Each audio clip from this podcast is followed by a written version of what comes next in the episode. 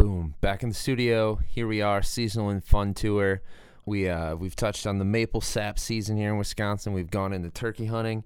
Here we are, little intro into foraging with my friends Chris and Kelly. We're going to dive into who they are, where they're from, and kind of their background in foraging today. So I'm excited.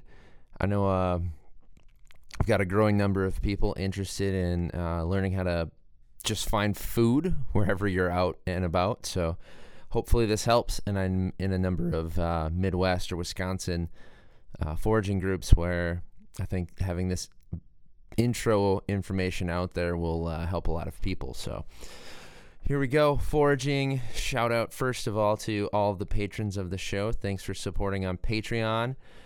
Thanks to Schultze Family Beef for being a sponsor of the show. If you're looking for Wisconsin pasture-raised beef shipped to your door, check them out at Schultze Family Farms. They do a great job curating their box each and every month for delivery, and then there's also customizable options as well, and they do giveaways. For those of you looking to buy quarter or half cows, they do some awesome giveaways for that, so check out Schultze Family Beef. Shout out to the patrons of the show. And if you're in the Stevens Point area, keep an eye out for our Lonely Oak, CSA meal prep workshops with Lonely Oak Farm. They're the CSA farm we use here at D1 Training Stevens Point, the gym I coach at. We're going to be doing some meal prep series with Joel and his crew over there at Farm Shed each and every month. So excited to do those again this year.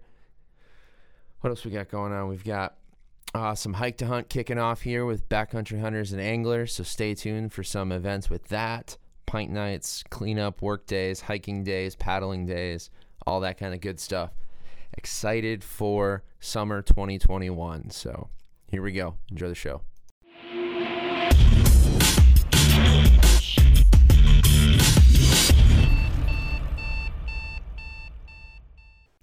All right, we are back in the studio. Seasonal AF tour going strong here. We had the maple sap run we covered. We went in the learned to turkey hunt. We're gonna have a recap here soon once Kelly Van Beek is actually not turkey hunting, which is rare because she's hunted 4 different units in Wisconsin. She hunted in Michigan.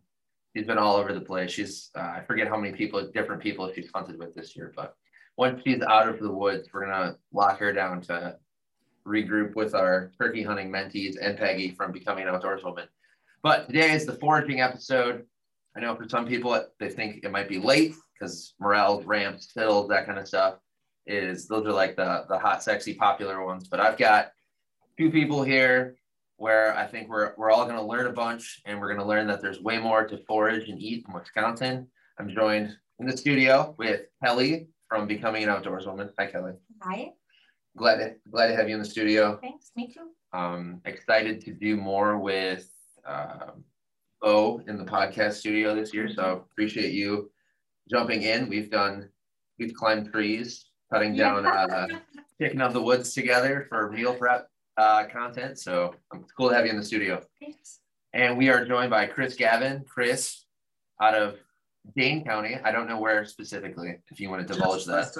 Just west of Madison and Cross Plains. West of Madison. So Chris runs Eagle Outdoor Skills. The first time I met Chris was at the BHA Wisconsin Rendezvous 2018. Was that at Aldo Leopold, right? 2018? Yeah. Yep. So long ago.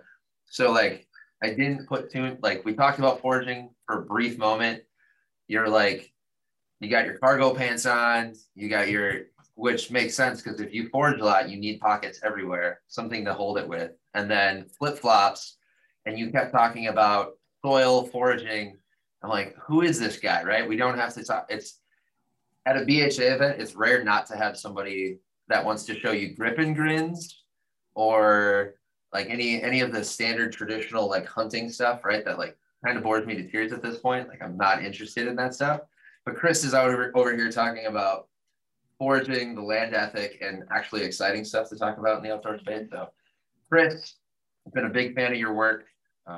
All of your food pictures, just amazing. The content you put out. I'm excited to kind of get this conversation rolling and share what you know to people, and then also get people going to your classes, your outdoor events. Thanks. I'm glad to be here. Chris, Kelly, you got any questions for Chris before we get started? No. Cool. So we'll start with Kelly, and then we're going to jump over to Chris and see kind of how he got into this. Kelly, what interests you about foraging? Why do you enjoy picking your food up from the ground, the dirt? So for me, it was the way that we grew up. I came from a family that didn't rely on really a grocery store. We hunted and fished for all of our meats, and we foraged for most of our, either foraged or grew most of our vegetables and fruits. So I didn't even realize that there, you know, like chicken and beef and pork was a huge treat. So when I got to school, I didn't realize that other kids actually ate that way. It was like a super big eye-opening event for me to have like pizza and chicken nuggets and things like that. It's a family tradition for us. It was just a lifestyle. So, you know, I have journals from my great-grandmother that has different things to forage at different times of the year, recipes, a lot of herbal remedies that I still use. Mm-hmm. And then it wasn't just it was all of us as a family going out to do these things. And since it was how we lived, we learned throughout the year and foraged as much as possible. Mm. Mm-hmm. I like it. And real quick, how did you become involved with bow? We don't have to go. That could be its own episode for sure. Yeah. But what drew you to that program?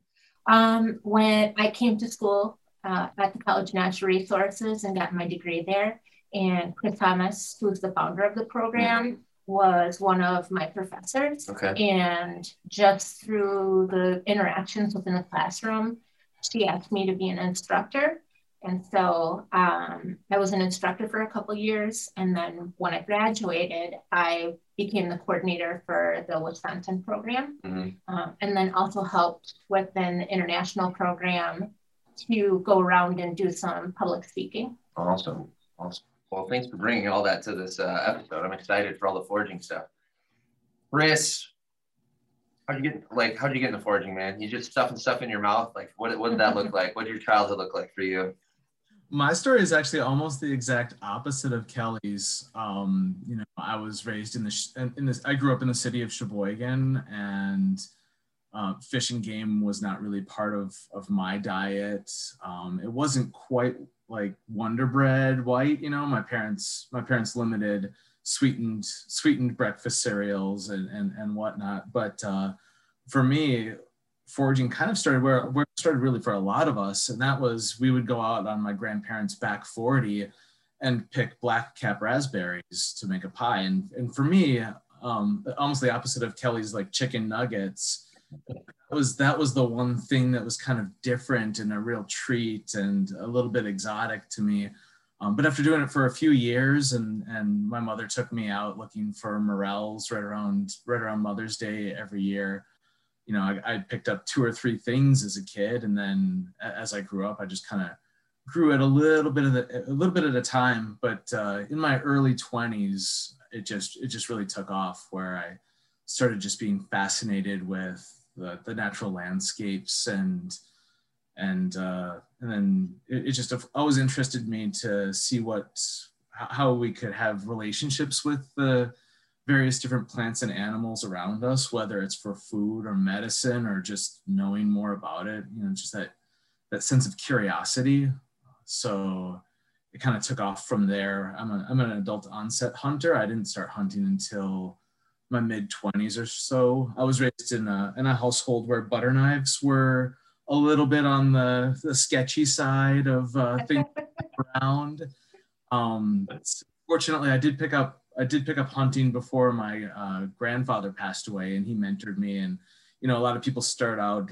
Hopefully, I always recommend people start out with like squirrel or small game, and I just jumped right into it with whitetail hunting about 20 years ago now. And it hooked me. Just that feeling of being integrated into the ecosystem, it gives me almost a sense of community to feel like to know that I'm drawing my food, my sustenance, and both physical and spiritual sustenance off of the land.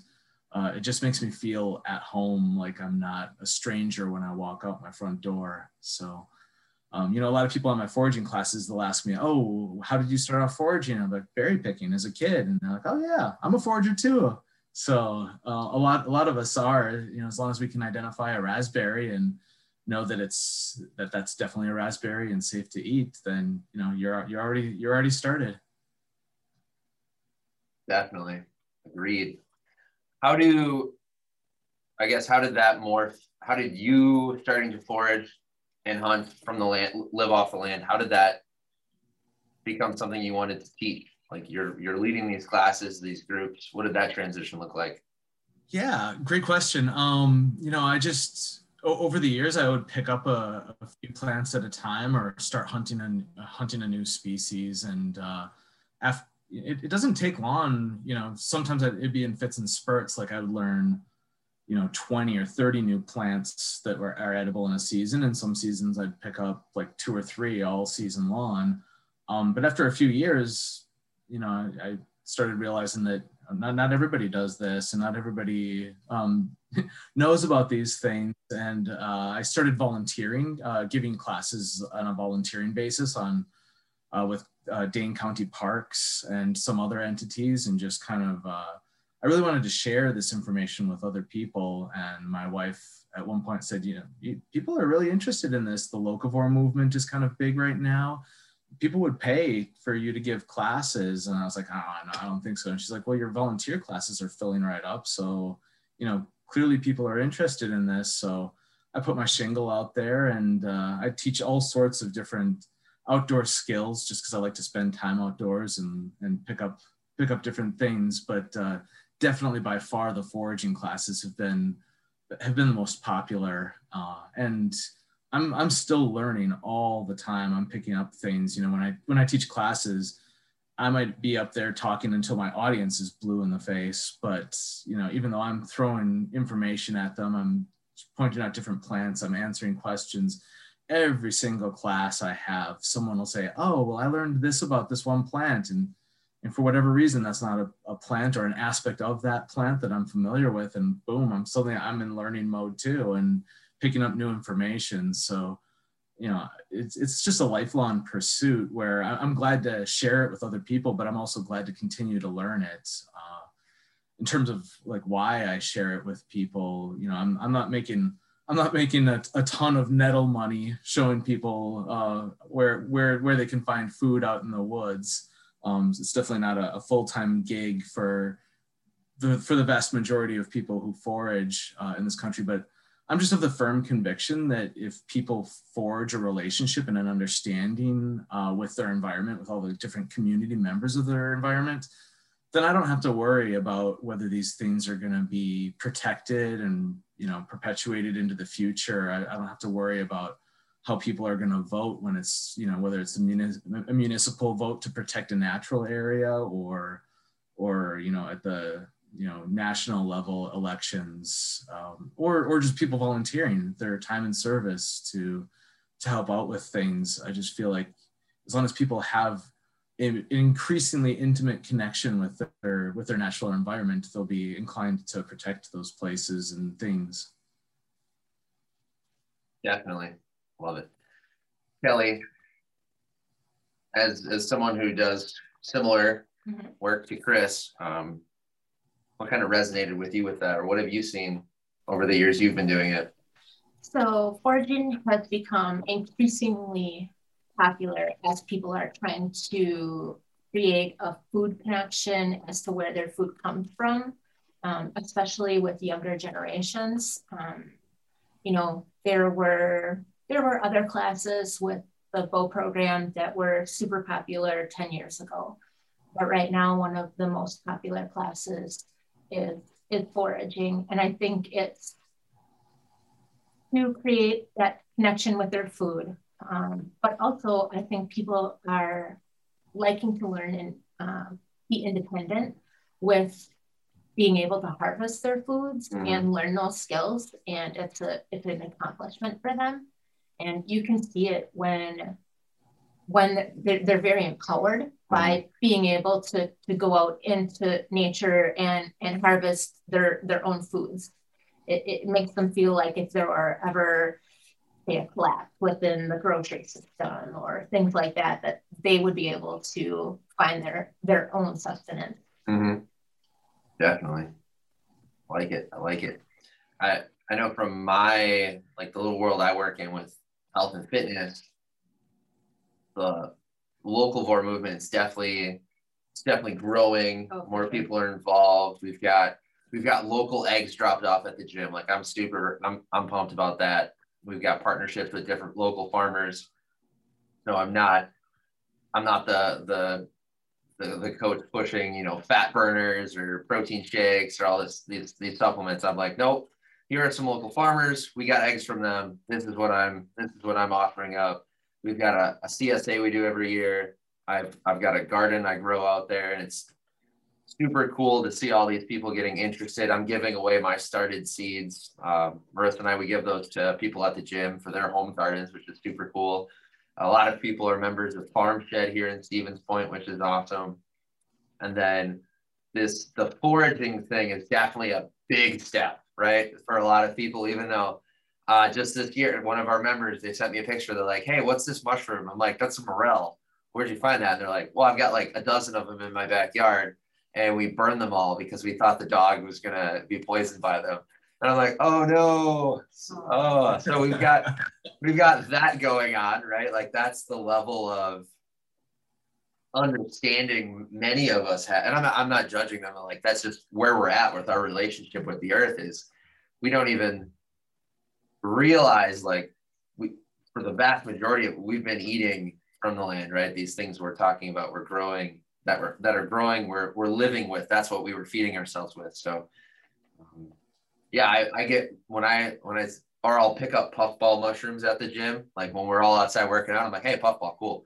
And then I'll like literally like chop it up at the gym, eat it, get the grill going and cook up some food. And people are like, what are you doing? That's gross. I'm like, well, your food grows from the ground. It just doesn't necessarily have to be in this perfectly square rectangle field, right? Like, the whole earth has these nutrients and all of these different species that grow. So yeah, it's an interesting kind of little micro circles we're all operating in and exposing people to this idea of foraging.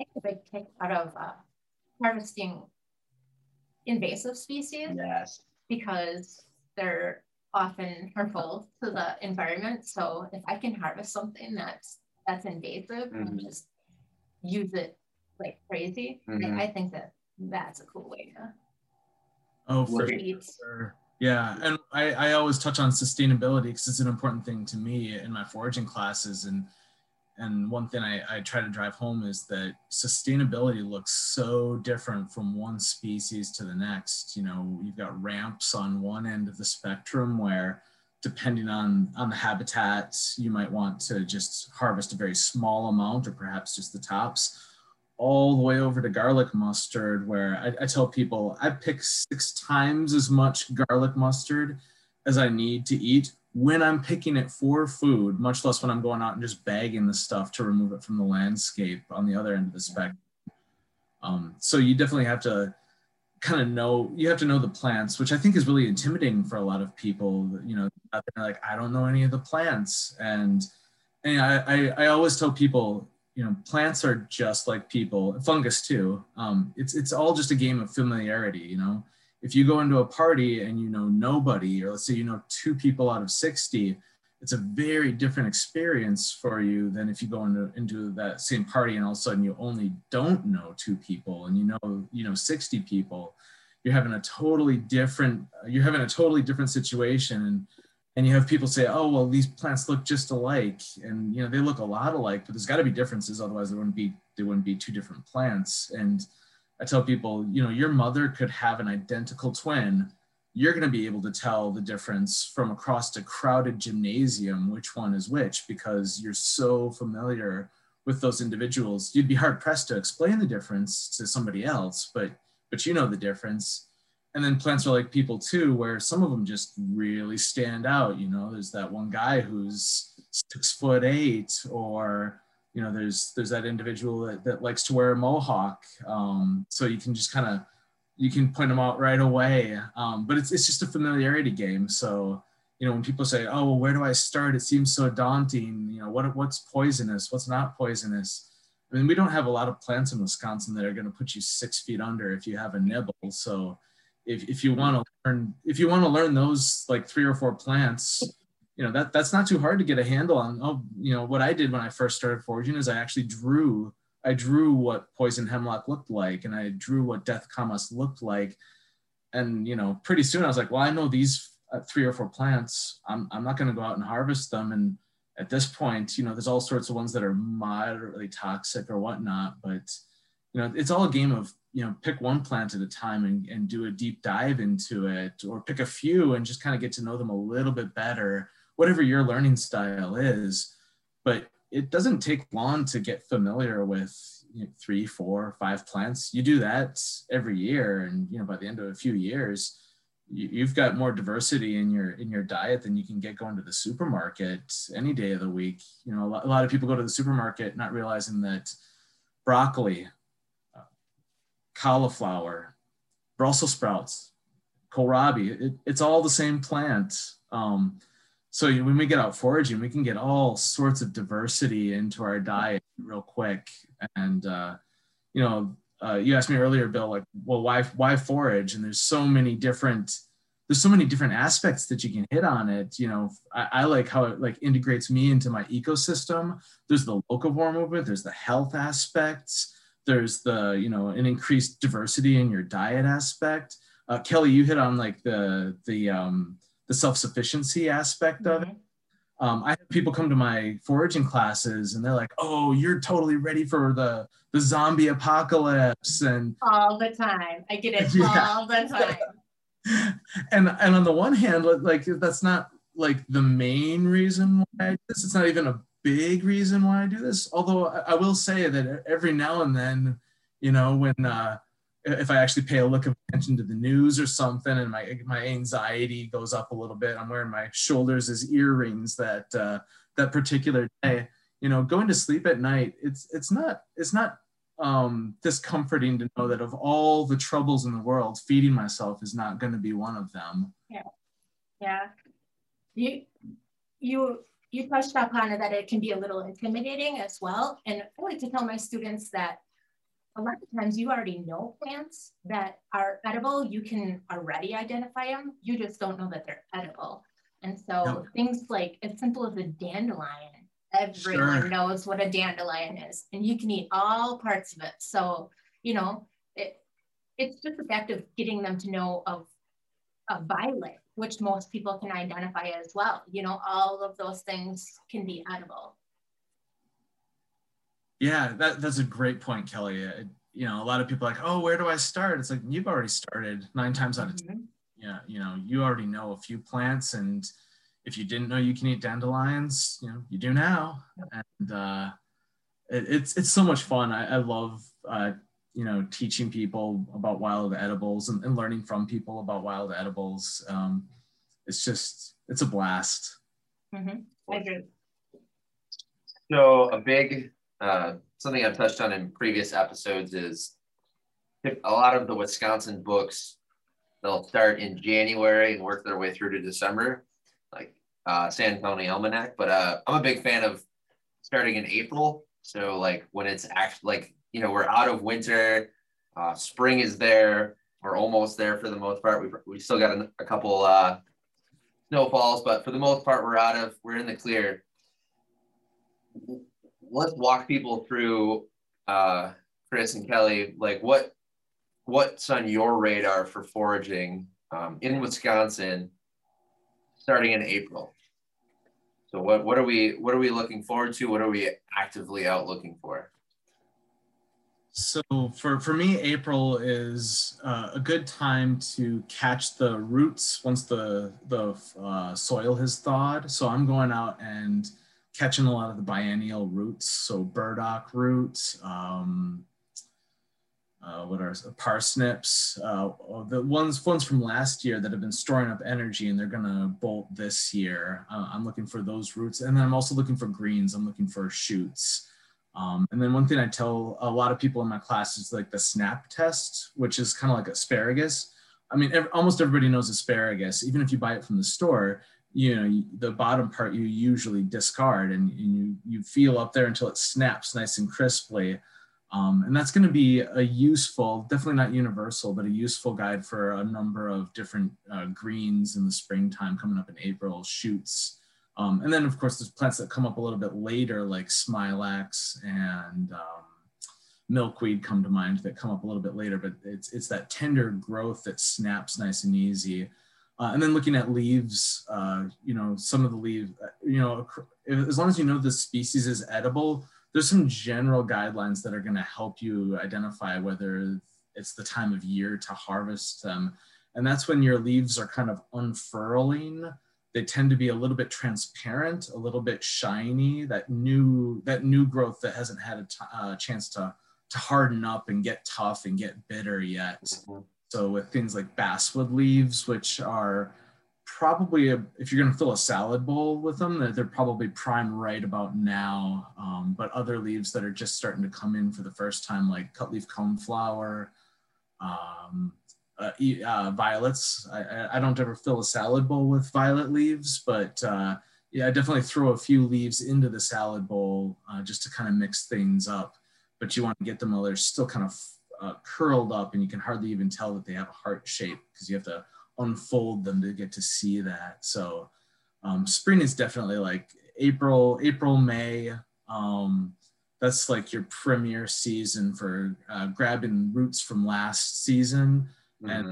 And finally finding green stuff that's coming up for the first time. And for those of us who are, you know, kind of limiting how much produce that we're buying that's been shipped from the Imperial Valley of California or further afield, you know, if you've kind of been rationing how much salads you have through the winter, it sure is nice when you start to see green stuff coming in around you and you just go out and pick it. Starting in April, definitely by the time May has rolled around, you've got most things coming in. Like it. I would say I do the same. Yeah. A lot of salad greens, because when they first come up, they're going to be more tender and they're not going to have this much of a bitter taste. Mm-hmm. So like I said, but I would say one of my biggest things that I forage and store a lot is nettle in the beginning of the year, because it's just coming up and it's real tender and has a really good flavor. Asparagus is one of the early ones. Violets. I do a lot of canning with flowers. Okay. So a lot of times things are blooming in late April, early May, mm-hmm. and so I'm doing a lot of harvesting of flowers. And then I also harvest pollen, and I'll make like fritters or flour out of different pollens. And so you can start harvesting pollen from that time as well. And then the other thing with pollens, you know, pollens is also a great way to build up your immunity towards the allergies. And so if you get on that. Yeah, if you use pollens within even making lemonade, or you can use it as an actual flour, like ground flour, like how you would a wheat flour. Okay. It's a great way to build up your body against seasonal allergies. Oh, nice. I need to get on some. Goldenrod. Yes. Goldenrod has a really heavy pollen that sticks to the plant, and you can make a great lemonade with goldenrod and sumac I make. Okay. And that's a really good one to have for seasonal allergies. I need to get on that. Yeah, my early spring allergies are out of control, so that's good to know. And it's little things like that, I think, that you both touched on earlier, but all these effects that our food, the ecology, right, that's happening between us and our environment, as settlers, like, we're just not aware of, right? Like, the landscape was butchered, history was butchered, and people were butchered, and we've lost that, or we're just never were told or learned that. So we're finding these things out now about how to actually live with the environment, not just butcher everything for industrial agriculture and then take pills, right, to mask side effects. So. What an empowering, exciting way to live, right? Mm-hmm. You know, like, you can do this yourself, and people don't, like, when they realize you can do this, like, I can identify something, you can eat it. It's a little intimidating at first, but once you start, I find it almost, because I would say that hunting of animals was a priority in the beginning of my life. We did foraging as well, like I said. But you know how there are hunters out there who are like big buff game animals. That's the exciting thing for me. When I find a giant area of morels, or I find a chicken in the woods, or a hen, I'm like, yeah. I mean, I get just as pumped up as a game animal. Yep, agreed. Most of my turkey hunting, I'm like, oh, and whoever I'm hunting with is like, what are you talking about? I'm like, garlic mustard, ramps, this, that, the other thing. And I'm like, stuff in my pockets. I got a backpack just for foraging. And yeah, the vast majority of people I hunt with are just like, what are you doing? I know. I intend to go on, like, say 10-mile hike. I'm gonna go on a 10-mile hike. And I get like 500 feet and I've already passed like 4 hours because I'm like, oh, this. Yep. Yeah. Definitely. I can't count how many times most of my goose hunts, I go out and it's like a stroll. It's like a stroll with a shotgun, and occasionally I look upward. I went out for squirrel. I went out for squirrel and last fall, and I came back with turnips and wild grapes, just like buckets full of both of them. Wild grapes were awesome last year. They were, It was prime for grapes last year. Yeah, and that's one of the beautiful things about foraging too, is you go out and you're, and I mean, a lot of hunters who might, especially like upland bird hunters, know this too. It's like you go out and you're like, you're targeting one species, but as long as the season is right, you know, you don't know what you're coming home with. You know, you might go out looking for grouse, you might come back with woodcock, you might go out looking for morels, but you come back with wood nettle. It's kind of neat to pull together dinner, and when you leave in the morning, it's like, I don't know what we're having for dinner. Right.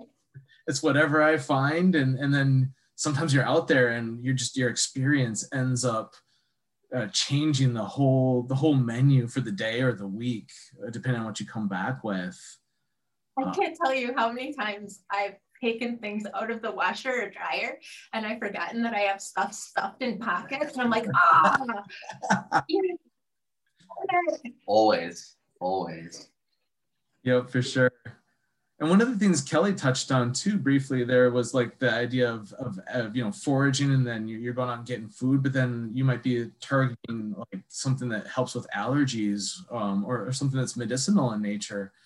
And one thing I'm always reminding people of is that, you know, the food, the Venn diagram of food and medicine overlaps pretty broadly, depending on your condition. You know, if you're suffering from scurvy, suddenly oranges are medicine for you. And I mean, I gather from the vibe I'm picking up from this group that, you know, most of us probably don't eat a whole lot of Rice Krispie treats, maybe not. But the thing is, you know, if you're running ultra marathons, that's mad. That, you know, you need fuel, right? So that's medicinal in nature. If you're running a calorie deficit at the end of the day, so. A great cure for scurvy is pine needles. Vitamin C is what you want for scurvy. And so pine needles have a ton of vitamin C. So I'll drink, that's one of the things that you talked about, foraging in the winter. And pine needles is a great one to harvest in winter, and you can make a tea out of it. You can even grind it and put it in cookies and things like that. Absolutely. And after 3 rounds with Lyme disease, you know, I'm not I'm not one to knock Western medicine. You know, it's like there's a time and place for doxycycline, that's for sure. Yeah. But you know, when my kids have like a sore throat or a cough or something, and I can give them honey that's been infused with wild bergamot leaves or wild bergamot flowers, you know, and they feel better almost automatically. That feels like such a win. And I think about what the side effects are of some of those medicines. Not that wild medicines can't have side effects too, but it just feels good to be able to go out your back door or go into a nearby natural area and gather a little bit of medicine or a little bit of food or you know, building materials for projects or all sorts of stuff. It just feels good to be integrated into the ecosystem and be a part player of it and not an observer, or not feel so divorced from it. That's two of the classes that I teach for the boat program. So I teach a class on wild teas that are medicinal. We go through about 40 different plants. And then I've got a bunch of dried herbs and barks and things like that. People can actually make their own custom teas so say someone's having digestion issues, they can go through and, you know, the reusable tea bags that they can go through and pick and make their own teas, and they think that that is the coolest thing. But I also do a skincare class where we use wild herbs to create a line, you know, we make plain sap and some lotions and other things that are good for your skin. So, you know, people learning that, then you don't have to depend as much on commercial items. And I think that's, people really appreciate that. And then they also have the ownership of, I made this. Mm-hmm. Definitely. Like it. We're what is today, May 25th, end of May. I definitely want to touch on some of the more popular Wisconsin forage items too. So We've touched on sustainability. We touched on, you know, the removal of invasives. But for native perennial foods that we're out foraging, you know, you've got your ramps, your morels. I picked up some oyster mushrooms yesterday when I went out to train the dog, and I was like, oh, oysters. And Marissa, my partner, is just shaking her head. So there I am. I've got my training bag, all the dog stuff, and then in the front pocket, it's just full of oyster mushrooms. And I grabbed one pheasant back. I was like, I'll grab him. I got to do a little bit more work to eat that one, but we can make it happen. So Chris, Kelly, what are we all looking for now, or we're looking for in May that potentially weren't you, or you have to be thinking about sustainability when it comes to harvesting these foods? Milkweed comes to mind. Milkweed shoots are coming in right now. And that's one where, like, it's both seasonal for the shoots. They're coming in right now. The pods will come later, and you definitely want to be thinking about sustainability. I don't worry a whole lot about people harvesting milkweed because there's not a whole lot of people harvesting milkweed. And but when you go onto that magical place that is social media, you'll sometimes see people saying, oh, don't pick all the milkweed, you're gonna, you know, you won't leave any behind for monarch butterflies. And you know, I know very, very few people that are going out there and just removing the plant wholesale from the environment. And anybody who goes out and harvests milkweed wants there to be more milkweed, so you know they're going to be making sure that it gets spread if it's at all within their power to do so. They're going to make sure it gets propagated. But you know, it is definitely a factor for consideration with monarch butterfly populations going down. Even if I don't share the sense that people are going to actually hurt the monarch butterfly population by harvesting milkweed for their consumption, I share the idea, like the feeling behind the concern that, hey, this is, you know, we need to make sure that we're keeping this sustainable and that we're keeping in mind other members of the ecosystem that are going to use this plant too. So that's kind of an area where seasonal item that's hot right now needs to be tied in with sustainability. I'd say the biggest item of plants that people get real revved up about for sustainability is ramp. Mm-hmm. You'll see a lot of divisiveness over ramp. And while it's true, I usually tell people that it's been preferable. You'll see people who will wipe out an entire patch of ramps. And it's not that they're just taking one leaf, they're digging out the roots as well. And for me, I tell my students it's okay to dig out the roots as long as you're doing it sustainably. Mm-hmm. You will find some people that will say it is not okay to dig out ramp roots because it takes so long for them to establish. But like with any plant, I think that as long as you're following a guide where you're only harvesting a certain amount and then you're leaving the rest of them to be able, excuse me, to be able to reproduce, mm-hmm. I think that that's a good guide to go on. But you'll see people who will say with any plant not to harvest the whole, the entire plant. And I don't necessarily go by that, mm-hmm. especially when we're talking invasives. Over harvesting is if you're on any sort of foraging forum or anything like that, is a huge hot button for people. Mm-hmm. And people get really protective of things. So some people even say, like, don't harvest all the mushrooms. And a mushroom is not something that you can over harvest. It's a fruit, like what you see an apple on an apple tree. Mm-hmm. You wouldn't say don't harvest all of the apples on the apple tree, because they're going to grow back every year. It's the same with a mushroom. Mm-hmm. You can harvest the actual fruit of the mushroom. The rest of it is going to be there to come back next year. So I think just a little bit of research in mm-hmm. what you're harvesting to know whether you definitely don't ever want to harvest anything that's rare or isn't populated in an area. You want to try and find an area that has an ample amount that you're not gonna, because you have to remember that I might come through and harvest a couple of rams, but you might be right behind me and someone behind you. And so we have to be able to look at an area and analyze whether it's gonna be something that you're putting a dent in the population. Mm-hmm. Sure. Yeah, Kelly's absolutely right. I mean, I think it's a human condition that we really like, you know, yes or no answers, black and white.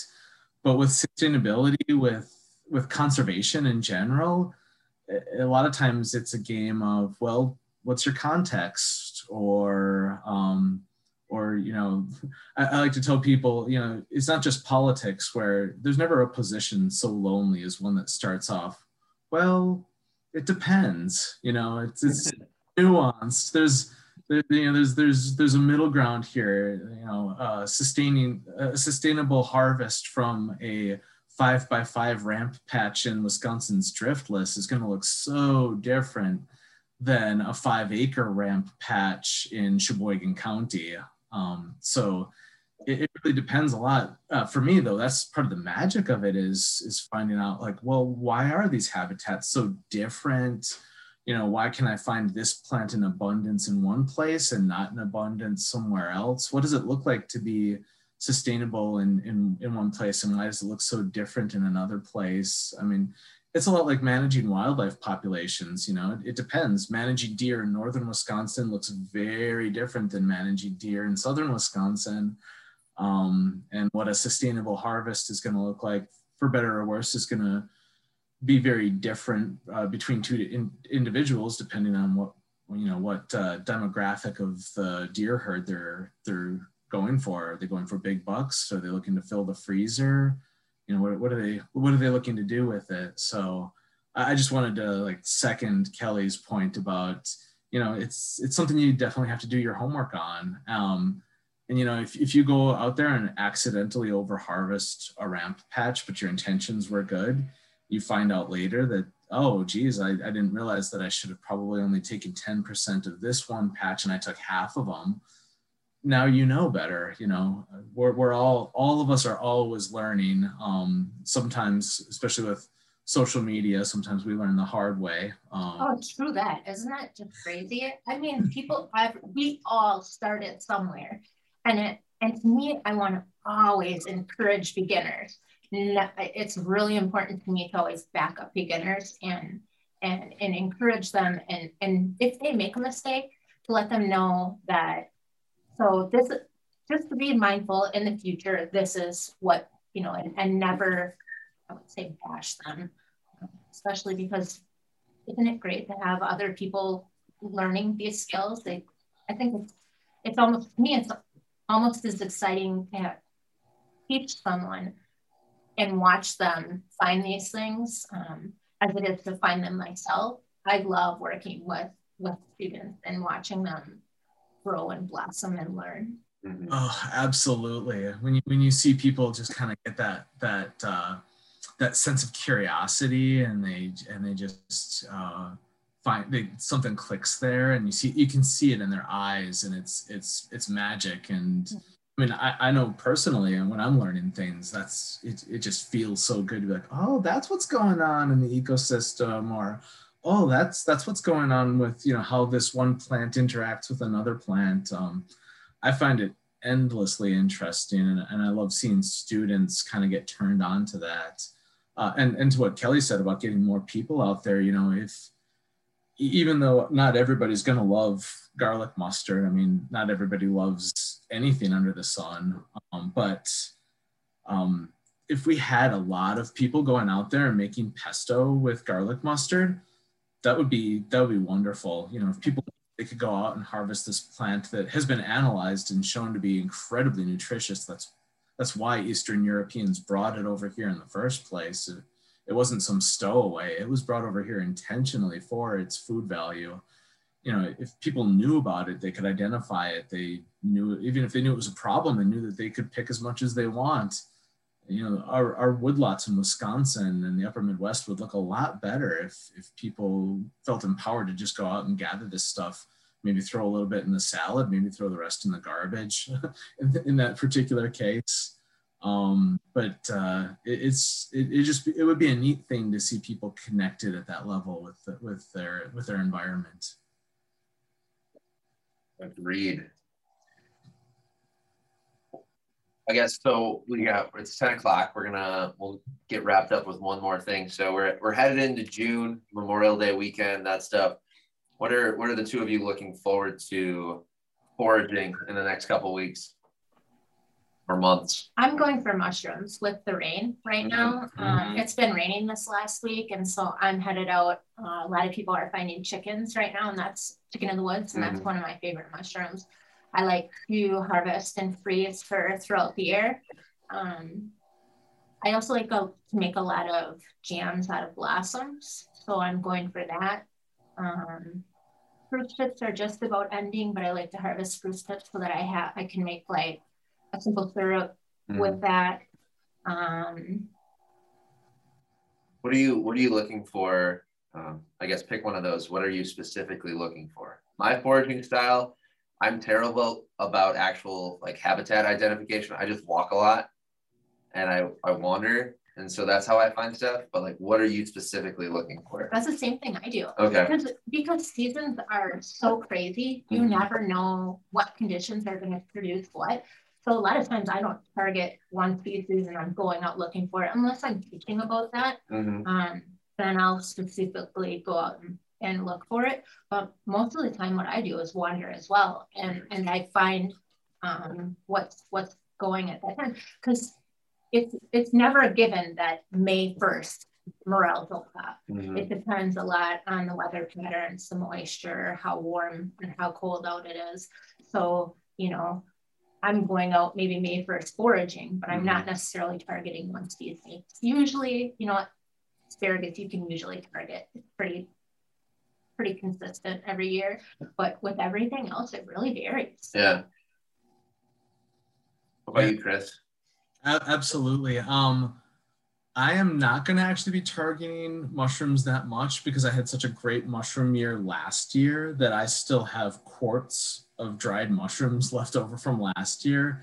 I don't know if they've quite made their way into y'all's neck of the woods, but the golden oysters have moved into southern Wisconsin now, and you know, if you're just looking for a cheap, easy mushroom basic thing that you'd want to throw in like a venison stroganoff or something like that, you know, I dried probably 20 plus quart jars full of those last year, because when you find a log or two that is just covered with those, it's all about food dehydrator management at that point, cycling through and keeping the rest of the refrigerator, despite the side eye your wife might be throwing you.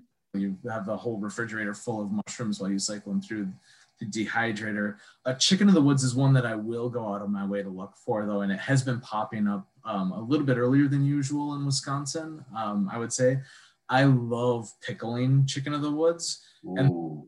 and putting it on pizza.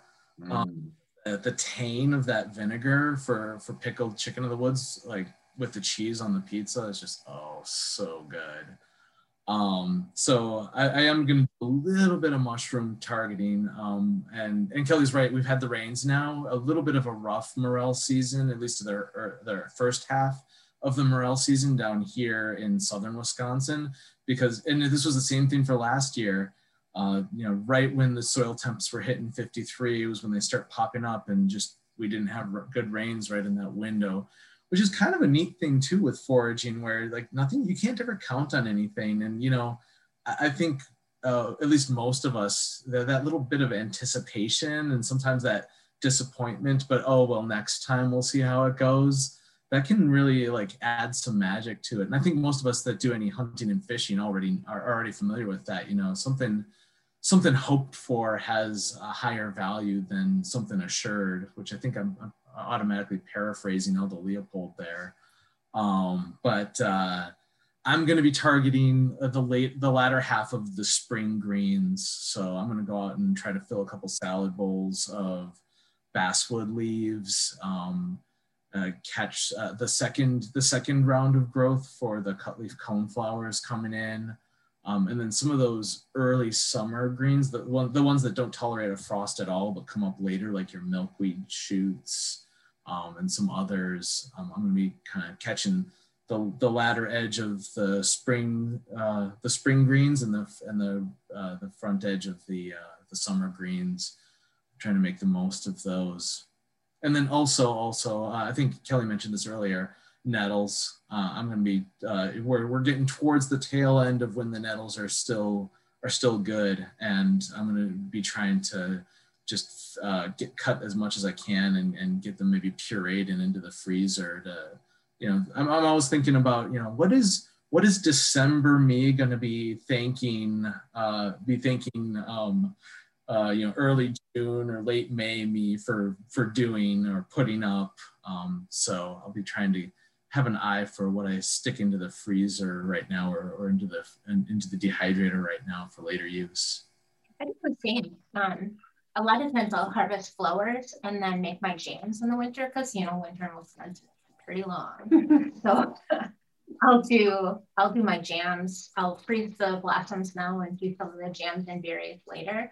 And then I'll also do nuts. I'll roast the nuts, but then I won't do the hard part of harvesting or even grinding like acorns into acorn flour. I'll wait for during winter to do that. So I'm always doing something foraging. It might just not be actively harvesting. Yeah, Kelly's absolutely right there. A lot of people are intimidated too, because they're like, well, if I go out and pick, you know, a couple bags full of this stuff, you know, what am I going to do? And absolutely, some of these wild foods, it's like you got to get to it now or never, because like some of your mushrooms, they're not going to freeze well, or they're not going to dry well. Some of them do, some of them don't. But a lot of times, like Kelly mentioned, I've got wild rice from last year that is still down in the basement waiting to get parched and danced and winnowed. I've got nuts from last year that I did a whole bunch of them over the winter, but I didn't get to all of them, and that's fine. I mean, they're in a perfectly good storage container right now in their shells. I've got hickory nuts and black walnuts from last year. So, you know, to the beginning forager who's like thinking, I've got to know how to make, you know, how to take care of these products, soup to nuts, literally. You know, you don't always have to know everything. As long as you know the plant and you know, like, is this something that could wait? You know, by all means, go out and grab a whole bunch of acorns and, you know, make sure that you're putting them someplace where the mice can't get to them. But you know, January is a great time to be processing your acorns for sure. And it keeps you with the season, because it's so long. You're like, just a little longer, just a little longer, and it feels like you're still involved in it. For sure. Well, where can, so if anyone listening was like, whoa, that was a lot, I want to learn more, or they understood a little bit like I did and I still want to learn more, where can people find the two of you, find your, what do you've got going on? So Kelly, what's going on with Becoming an Outdoors Woman? With COVID, things kind of got a little crazy, and we're just starting to be able to do classes again. But the Becoming an Outdoors Woman program is not only in Wisconsin, we're an international program. So I would look on the Becoming an Outdoors Woman webpage and just Google Becoming an Outdoors Woman. There's an event page, and it also leads to all of the other states and what they're doing. And I would say pretty much all of the states have foraging. That's kind of a cool thing too. If you want to go to a California bow program, you're going to learn about foraging in California or Florida or Maine. And so you'll have different species there. For me, I'll be teaching at all of the upcoming bow workshops. I'm going to be doing some wild teas. I'll be doing some skincare, things like that. Wherever they need me, you know, I'll be there. And then I also work for Green Adventures, and we guide internationally, and I touch on foraging and some of the trips that we take there too. Awesome. Cool. Thanks, Kelly. Chris, what about yourself? You've always got some park wandering, foraging thing going on. Yeah. So I run classes through my business, Eagle Outdoor Skills. So I can be found at eagleoutdoorskills.com, and I've got a Facebook page, Eagle Outdoor Skills on Facebook, and Eagle_outdoor_skills at Instagram. Is where I post a lot of my classes. And then coming up fairly soon, it'll probably be announced that the Midwest Wild Foods Harvest Festival is a really big event that's held in Prairie du Chien. And like Kelly mentioned, a lot of things got canceled due to COVID. You know, to be honest, part of the reason why I'm here right now is because of COVID, because last year I had to cancel all my classes at the beginning of the year, and I got bored. And I was like, well, what do I do? And you know, being a Midwesterner, I tend to not like put out a whole bunch of like, oh, look what I did on social media and whatnot. But I was bored because COVID. And so I started like just Instagramming and putting on Facebook all my meals that I was making. And, you know, people started seeing those, and they were like, oh, this is awesome. And I'd like to like, how are you getting all these ingredients and everything? So, you know, that's actually how I think I made it onto a lot of people's radar, was just being bored due to COVID and throwing my meals up on Instagram, and people were like, "Well, that's pretty neat," and I was like, "Oh, cool." So I do a number of classes and workshops, and I'm available for private hire too. Some people like have me do a small group classes where they pull together like a neighborhood association or something like that, and they want to know what they can forage in their local park and whatnot. So I can be contacted through any of those places I just mentioned, eagleoutdoorskills.com. Awesome. Perfect. Thank you both for coming on the show and sharing your passion and your knowledge. Appreciate it. I'm sure we'll be touching base again this summer. And Chris, I really want to get you at the Wisconsin Rendezvous as a speaker, so I'll be hitting you up with details for that as well. That would be awesome. Lots of fun. I always have fun with that group. Awesome. Cool. Everybody watching or listening, thank you for coming out. Thank you.